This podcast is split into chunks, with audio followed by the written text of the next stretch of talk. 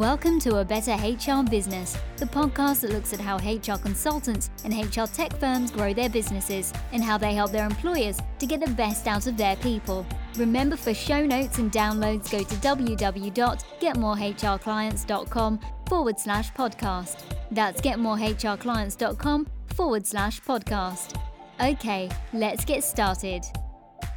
Hello, welcome back to the show. Great to have you along again. Thanks for joining me. And thanks very much to Claudia Miller for joining me. Claudia is the founder and CEO of Claudia T. Miller Career Coaching, and she's also the host of an amazing podcast called Roadmap to the Executive Suite podcast. So, Claudia, thank you very much for joining me today.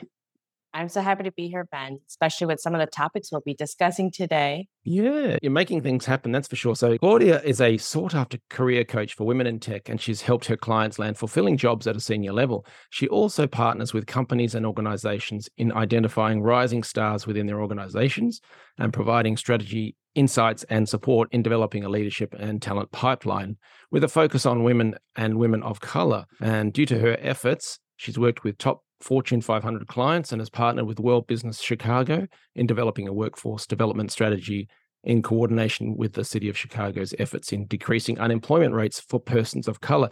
You've been a very busy person. yes, very busy. Yeah, wow. Do you want to give us the background as to how you got to this position and what led you to the formation of the business? Yeah, so originally I never had an intention of starting my coaching business. And to be honest, I never knew what a career coach did or that they even existed.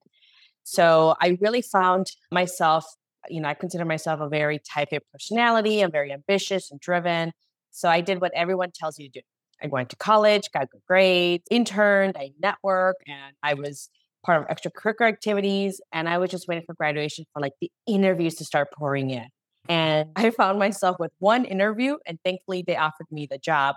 But I knew that in order for me to accelerate my career, I needed to learn something that I didn't learn in school. And at this point, I hadn't learned it yet. So I needed to crack the code on how do you advance in your career in the workplace and help you get ahead and how do you become that person that you know gets sought after so i was looking for the answer for personal reasons and you know fast forward now i did it myself where i pivoted from like finance to education to healthcare for the state hospital and then i worked healthcare on the private side managing healthcare plans and I've been able to do it every single time with at least a $30,000 salary increase. And I've been able to get handpicked by the CEO, where at times I was only probably 30% qualified based on the job posting, but I was still very successful in the role. Wow. There's a couple of things spring to mind there. But the latter point you made there about despite not having all the I don't know, meeting all the criteria on the job posting. Because correct me if I'm wrong, but I remember reading statistics around male female application rates, and generally women are less likely to apply if they don't meet all the criteria. Is that correct? Correct. The stat shows that it's around 80%. Women feel like they need to fulfill at least 80 and sometimes up to 100% of the job description in order for them to apply. Whereas men can be anywhere around 50 to 60% of that job posting. Right. They review a job posting, they'll say, Well, I haven't done this, but I know I can do it. So I'm going to apply. And honestly, that is the right way to approach it to say, you look at a job posting and you shouldn't fit every single thing in that job posting because that means there's no career growth. There's nothing yeah. for you to learn. And eventually, what tends to happen is that job seeker eventually gets bored because they're not being challenged and they find themselves job searching again three to six months right after they started that new role. Mm. So, from an employer perspective and an employee perspective, you want to make sure that you don't fit every single qualification in that job posting because you want to have room for growth. Yeah, absolutely. And then the other point that sort of sprung to mind as you were speaking earlier there was the question of, well, why not just get your head down, do some good work? Why do you need to think about career development? Well, that tends to happen for more women where, you know, especially depending on your culture, I'm Hispanic. So in our culture is put your head down, be humble. But we know when it comes to the corporate workplace, that's not how actually it works. You may be a great hard worker, but your manager may not promote you and they might not even know that you want to get promoted. From my experience, not all my clients are trying to get promotion. They're just trying to find a better, fulfilling job, maybe a better salary, but everyone has different goals. So making sure that you vocalize, I want that promotion, I want to move ahead in my career is something that you have to do as an individual and really have that communication. But again, if you only put your head down and you know don't say anything, well, now you're leaving your career in someone else's hands.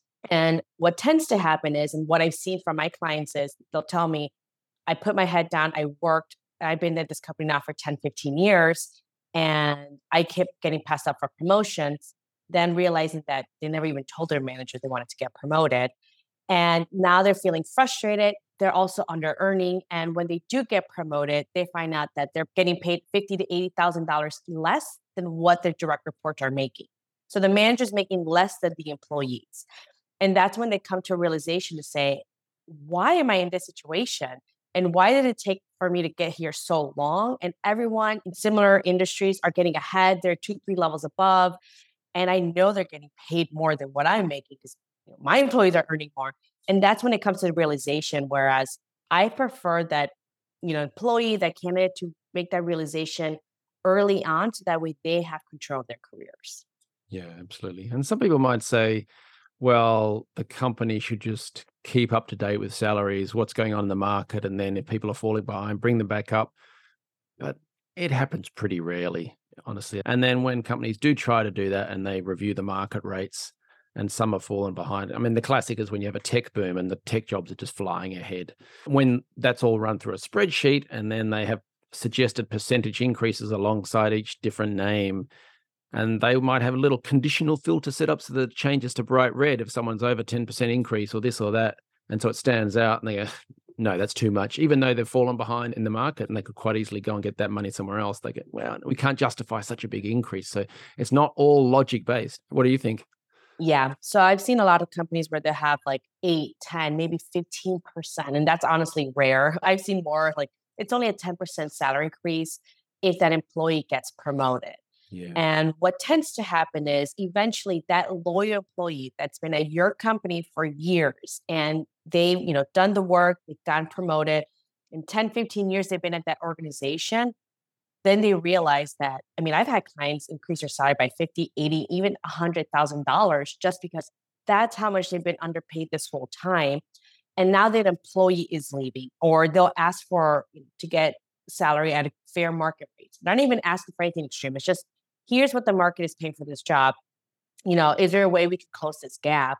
And what tends to happen is, and I understand, like I've heard from hiring managers and even HR professionals, they're like, my hands are tied. I cannot do anything hmm. up until this candidate has another job offer. And then we can, as a company, say, well, let us match that job and at that point, my clients or the job seeker is already frustrated. I had to go and update my resume, apply, interview, get the job offer. Finally, this company is seeing, you know, what my skills are worth and the value in the marketplace. And now all of a sudden the mm. funds are available. That job title is available. And at that point, it's the candidate will rather go to the company that saw their value from the beginning and it's offering that higher salary versus the company that they've been so loyal to that they expect it. You know, I'm putting my hard work as an employee and candidate. So I'm going to expect for you to take care of me as a company. And they did not follow or did that due diligence. And then the company then finds themselves still offering that salary to a new external candidate that they still had to pay anyways.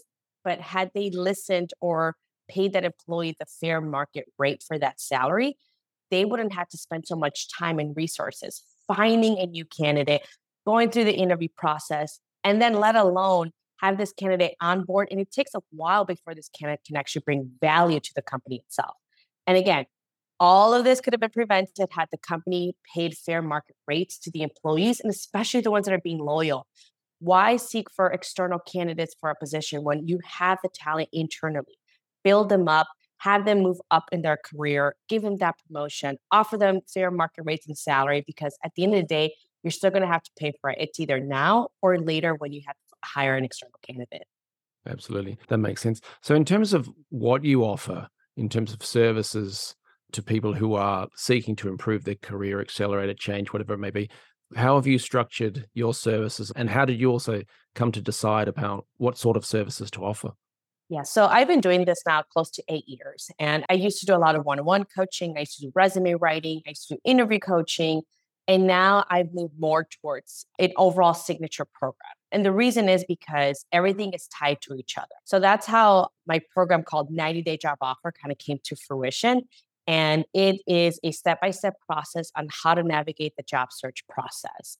and actually focusing on things that are going to move the needle. Not just, you know, there's a lot of advice out there of like, this how much the font should be on your resume. Whereas the value and the content inside the resume is what's going to get you the interview, not how big your font is. Yeah, yeah. So really focusing on the things that matter, walking them through the step of the process. And it's a self-guided course program. And with that, it also comes a limited email support. And I also offer bi-weekly group coaching calls where it's, you know, through Zoom and then they get to meet with other women in the community who are also job searching. I also do a mock interview session with them where I role play as if it's a real interview and I let nice. them know what they're doing really well and where to make improvements in a shorter amount of time and how they should reframe their answer to become more high content value. And I also do a salary negotiation session so that way my clients oh. get practice in having those salary negotiation conversations since women are less likely to negotiate their salary. I'm curious to see what happens in that session. You teach them how to thud the stuff down on the table and storm out angrily, no. or there's something more subtle to that, I suspect. No, actually, my clients are surprised that they'll say the salary negotiation process was actually a lot easier than updating or rewriting their resume or the interview portion. Just because I like to lead with value. So when my clients interview, I've already had them do research on the salary. So they portray and they highlight their high value skill sets that naturally the employer or the company is already going to offer them a good salary for that position. Now, my client already, by the time they get the job offer, they've already are making fifty or sixty thousand dollars more because that's what the job offer is coming in.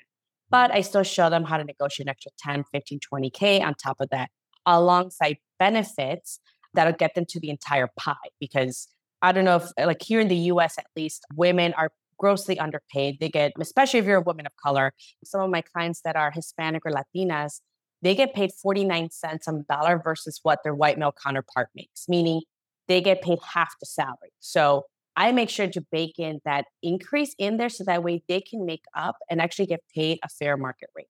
I love that. So it gives you that whole sense of why behind the program. And people go in for different reasons into the program. I'm sure. Do you find that different types of people with different needs access different components of the program or is there a i don't know an overall sense that they just work through it all you know i'm curious to see how people consume and use the program so the goal is the same but the approach is different. So the goal of my clients is find a fulfilling job and get paid more. Like that's the overall goal of their job search. Now i have clients where they'll say i already know what i want to do next so i'm just going to go in help with my resume, help me update my interviewing skills, learn how to interview, how to take control, how to figure out whether this company is a good company, if they're financially healthy, because I don't want them going into a company that may potentially be doing layoffs. And there's usually some signs that you can find in a company to say, you know what, this company right now is not financially stable enough for me to be confident to apply here. Instead, I'm going to focus on these companies that are currently thriving and I see a lot of potential happening there and can really accelerate my career. So there are those people, while others are trying to figure out, well, I know I don't, I haven't been enjoying what I've been doing, but I know what I like and I know what I don't like, but I don't know what the job looks like. Mm-hmm. And I help them with career mapping and really getting clarity around it. What are their skill sets? Where would they thrive in? And then getting more clarity. And then once they have that clarity, they can say, This is the job I want. I'm very excited about it. It fits with what I'm looking for. And now I can start that approach. And I now have a career map where it tells me how long I need to be in this role, what skills I need to acquire, and when it's time for me to go on to the next step in my career. So that way I can optimize my career map or my career ladder, as well as my earnings as well. And I suspect an unspoken byproduct of all of this is that people almost raise their, not their game, but raise their ambitions. Maybe they didn't realize they weren't aiming high enough or they had more potential than they thought because they were lacking confidence and who knows they've had a bad boss and a bad run i suspect that you're sort of uh, releasing some of that energy and letting them go for it i'm also curious as to the development of a program because a lot of people would think one-to-one client work is the ideal situation because you can get in depth but there's a lot of value in a group approach because people are bouncing ideas and learning off each other is that right yeah, it works really well, not only for my clients, but for me. There's just so much I can do one on one and so many people I can meet on a one on one basis. and with you know everyone has a busy schedule especially trying to coordinate time with like my schedule and their schedule and they have a job and they have a life and they have kids and all these things the program course really allows them to work on it at their own time they like it because it really fits their schedule and they can do as much as they can with the time that they do have and for me is I can serve more clients and then still protect my time because I still want to spend time with my family. I still have other things that I want to do, but I also want to be able to service my clients and not hinder or ruin the integrity of the overall program itself. So the course format works really well for both of us. Now, whereas I'm still able to deliver that coaching or that help is through the group coaching calls. Yeah. That's where, you know, I have usually around eight to 10 women join in and they'll ask questions, give updates. And every time when I do a client exit interview, they'll say, the group coaching part was the best. I finally felt like I wasn't alone.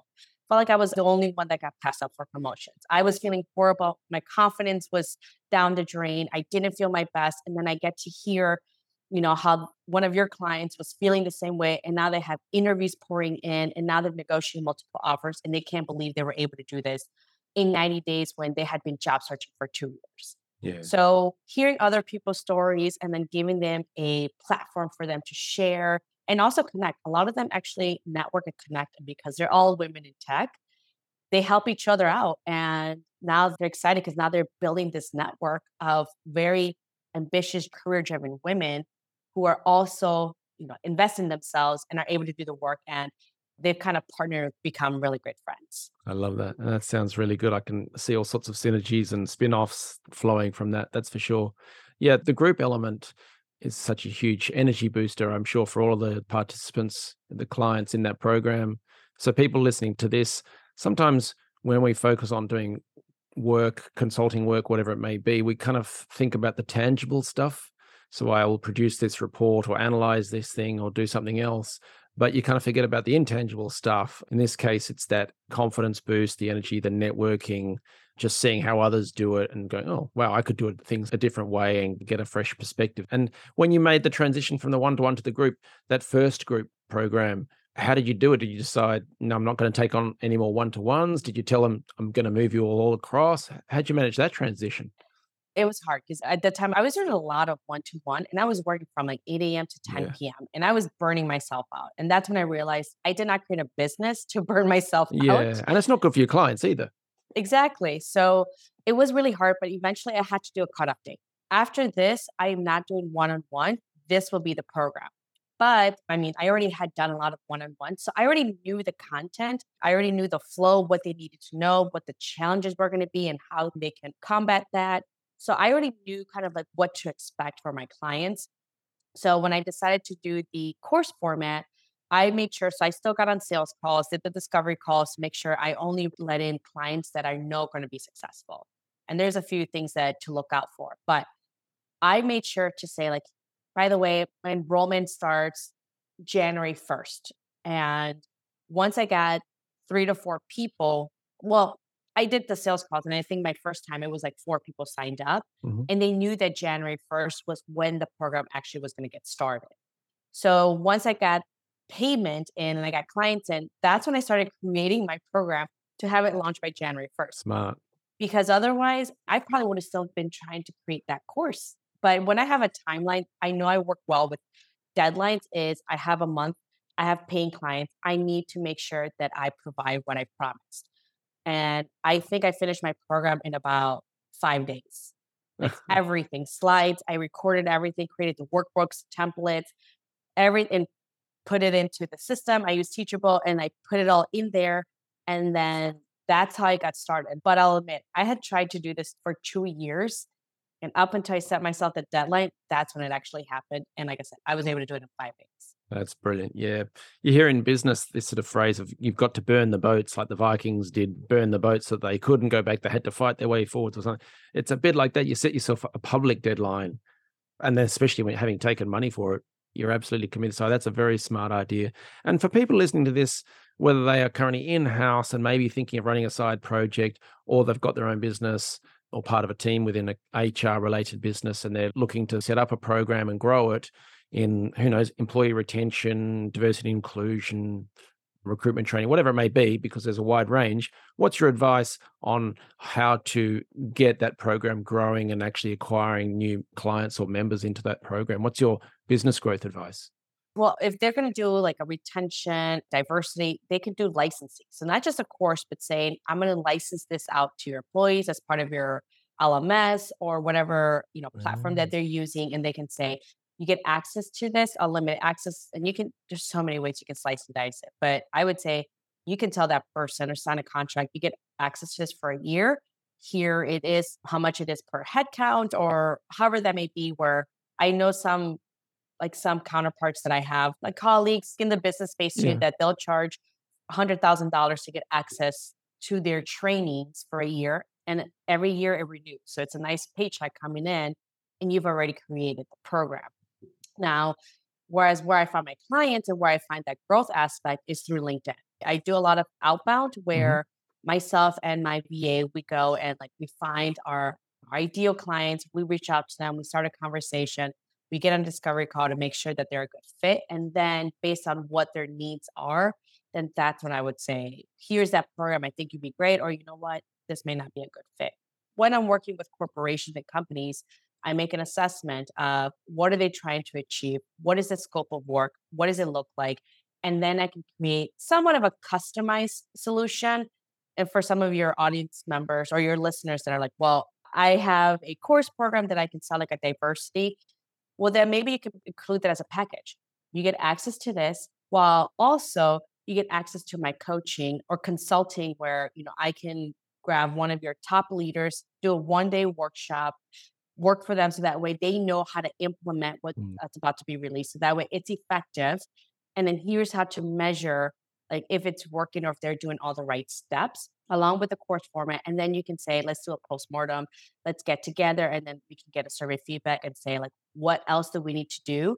Or do like a diagnosis or diagnostic to say, based on this, here's what you need to do next to really get to that scope of work. Based on what your team did during this time frame, this is what they were able to achieve. But in order to get to this level, here's what you need to do next. And then that can become an ongoing relationship. I love that. That's great. It's a hybrid or a blended approach. So using your resources, but also embedding yourself into that company.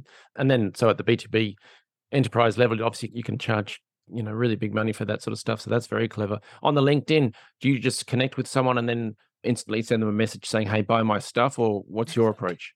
So usually I have filters already. I already know who my ideal client avatar is, like who I'm going after. So I'll look for them on LinkedIn. I do have Sales Navigator. So I look them through there. I make a list of it. And I go through their activity to make sure, like, do they post a lot? And if they're not posting a lot, they're probably not going to get my LinkedIn message. So I may try to find their email address and kind of find something I know they'd be interested in.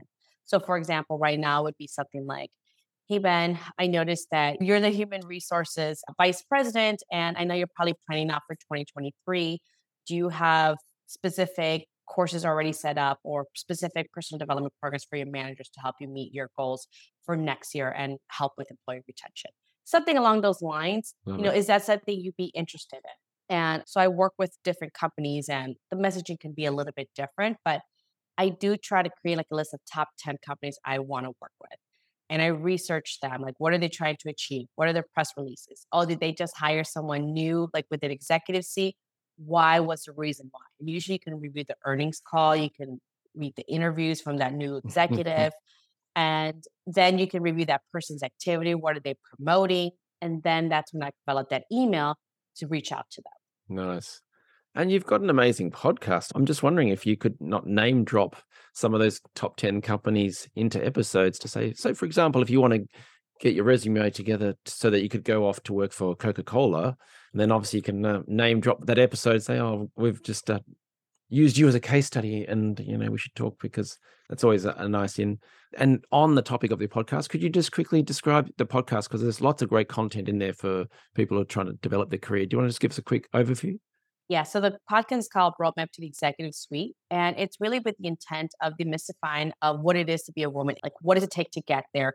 How to move ahead in your career, and is this something you want to do or not? Because I felt that when I talk to a lot of clients, they'll say, "Well, I want to get up there, but I just don't want to be an executive. I want to still be able to have time with my family." Mm. Yet when I work with executives, they have time with their family. Yeah. Sometimes even the people that are not in executive roles have less time with their family than the executives. So I bring in executives, I bring in recruiters, executive recruiters as well, and say, hey, can you tell us actually what does the process look like? What do you look for in a candidate? Overall, from your perspective, how do you work with companies and really just creating and bringing that transparency to the overall process? And then also giving career advice on like how can they start, even if they're an individual contributor, how they can continue moving up in their career to help them prepare if they wanted to be in the executive suite. I love it. And that obviously raises your profile and it gains trust, builds connections, and you know, puts you on a pedestal almost. Do you find it's effective for your business and for business growth? Definitely. Where, you know, sometimes when I'm having like a prospect and they're like, well, I'm not sure if this will work right now. I'm feeling this, so I don't know if this will be at the right time. And if I hear it enough, I'll create a podcast around it is this the right time for you to start job searching? and here are the five top reasons why you need to start now versus next year. Wait, I'm going to steal this idea. Yeah. And then I'll say, Ben, hey, by the way, I know you mentioned this. I just created this podcast. I had you in mind. I thought this would be a really good listen for you. Let me know your thoughts. So I can use that in the sales process. But also, a lot of my clients and you know, people they refer the podcast and tell me, by the way, I've been listening to your podcast. I listened to all your episodes. I feel like I already know you. I found this out. It takes around 12 to 18 touches before a person will buy from you. You don't actually need to talk to that yeah. person 12 to 18 times. My podcast is talking to them 12 to 18 times. My LinkedIn profile or my Instagram and all the content that I'm delivering is talking to them 12, 18 times. Now, I may still have to talk to them one or two times and I do have a follow up sequence that allows them for me to continue nurturing and walking this prospect along this process. But it's been very vital in many various ways. Yeah. And I'm just laughing because I'm going to use that idea more to record yeah. more episodes, for instance, on my own podcast sort of different questions. But I definitely did one and I kind of stopped at that point. But one was I used to get emails in from people and I'd just be, uh, how do I get more clients? Okay, well, what's your business? What stage are you at? Have you got a service? Is it a good service? What kind of marketing do you have? All these questions. And I kind of got bugged when I get a question like that. Okay, well, you got to put a little bit of effort in. So I did a whole episode on that very topic. Ask better questions and dive in, and you'll get better answers. Yeah, I was going to say, like, you can actually break that down into like five, ten different topics. How to get a client as a consultant? How to get clients and when I work with B2B businesses? How can I get more clients if, you know, you're trying to start a business on the side while working full time? And then you can even do like how to assess what you're doing wrong that's prevents you from getting more clients. And how can they self audit? Because you have questions. I know I have questions too. Or do you have this? No? Well, there you go. That's where you can start. And now it's an episode on how you can start that um, do you have this? So like there's different ways you can slice and dice. That's just one topic. But the best way I found too is the questions or the situations or case studies I keep hearing over and over again. I already know it's either one of these three things. So let's figure out which one are you and here's kind of like what that strategy looks like for you. I love that. So, yes, as we start to wrap up, for people who themselves are starting to think about expanding their career and develop and would be potentially interested in working with you or learning more about your program, what should they do next? They can go to my website, claudiatmiller.com, and there I have like my list of services, how to get in contact with me, or they can also follow me on LinkedIn. Claudia T. Miller, and there I share a lot of free career advice. And of course, they can just private message me, and then we can have that conversation to make sure that we're both a good fit. Brilliant. And the website also has a link to the podcast. So for people interested in following Claudia, check the show notes and we'll have Claudia's LinkedIn profile and, and everything there. Claudia, you've created a wonderful program which is helping women and women of color in particular. So I, you know, commend you for doing good work. And thank you for sharing all your insights and advice. I've really enjoyed our chat today. Thank you. Thank you, Ben. Thanks for having me. Thanks for joining us today on A Better HR Business, the podcast that explores the world of HR consulting and HR tech businesses. For show notes and downloads, go to www.getmorehrclients.com forward slash podcast. That's getmorehrclients.com forward slash podcast. Remember to subscribe and share the show with any friends who are busy growing a HR business. Thanks and see you next time.